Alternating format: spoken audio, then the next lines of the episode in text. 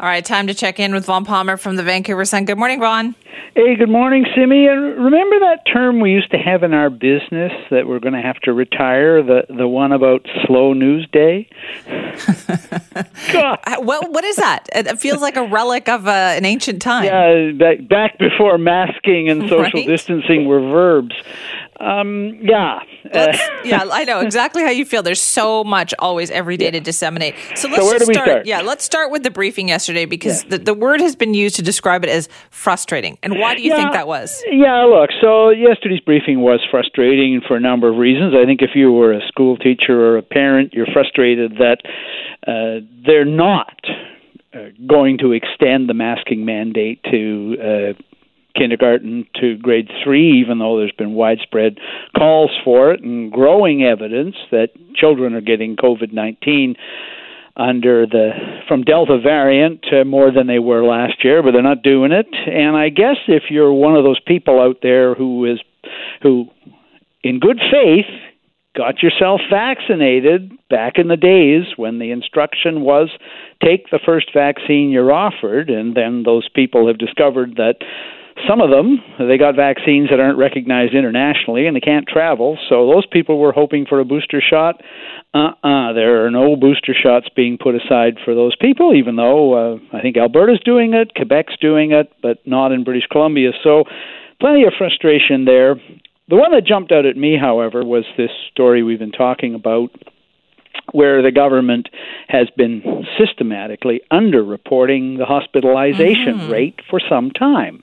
So the example the government provided to us was one day last week they said there were 332 people in hospital with COVID-19, but they didn't add there were another 152 people, so 50% of that first number in hospital suffering from the after effects of COVID 19. They've not been telling us that number for a long time.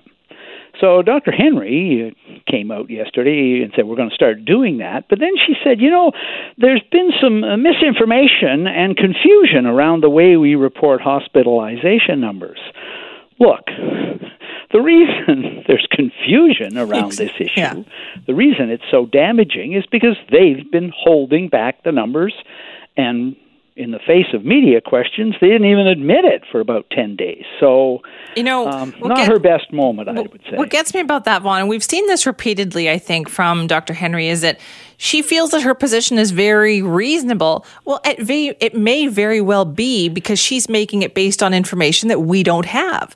So she's thinking, no, no, obviously this is the right decision. And we think, well, it might be if we knew what you knew. That's the whole point, though. Yeah, and, you know, one thing you have to say look, no public health official in the history of British Columbia has faced such a True. tough public job.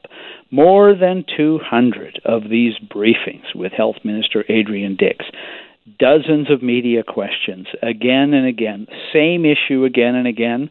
No one's ever been through this before, and the information is changing all the time. So, in the face of all that, yes, they're going to change. Uh, yes, they're going to do different things differently, and yes, they're going to admit at times they got it wrong. I wish they would be more candid about that. And what I found yesterday was when she said, Well, there's misinformation and confusion out there, the next step should have been to say, Because of the way we've been underreporting this, not because the media got it right and they got it wrong, although that's true in this case. But because of what I've been hearing ever since this story came out, which is very damaging to the government's credibility. And it's a line from people who aren't vaccinated and have their doubts about it. And the first thing they say to you is, why should we believe anything they say yeah. when they've been underreporting it? I don't think that's fair comment, but I can understand why people say it, right? That, you know, if they're not telling us this, what else aren't they telling us? It just gives them ammunition that they shouldn't be giving to a group that is trying to get out of getting vaccinated already. Um, there's more to talk about with that, Vaughn, but I also really want to make sure we get to the Fairy Creek situation here, too, because reading through that decision yesterday from the judge, it seemed to me that what the judge is saying here is listen, RCMP, you've got the power to do what you need to do. Yeah, look, the judge in this case decided not to extend the injunction that's been at the center of this showdown over old growth logging and Fairy Creek uh, for a year. The injunction has been around and it expired this week. And the judge was asked to extend it by the forest company, which has the cutting rights and which got the injunction in the first place. And the judge said no. And the decision is well, as I, I as I read it, it land the the decision lands with a giant thud on Premier John Horgan's desk. What the judge said was, look, at the bottom, this is a dispute between the government and a number of members of the public over old growth logging.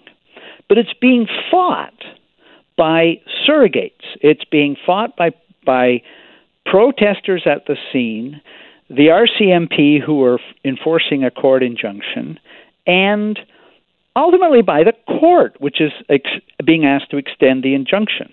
And the judge kind of swept all that away and said, look, there are remedies in existing law to deal with protests that are illegal, and you can charge people criminally and put them in jail right. if they're defying it. You don't need an injunction, and you don't need to put the court in this position. The other thing the judge said was that the way the RCMP has been enforcing this injunction has compromised civil liberties. It's been heavy handed.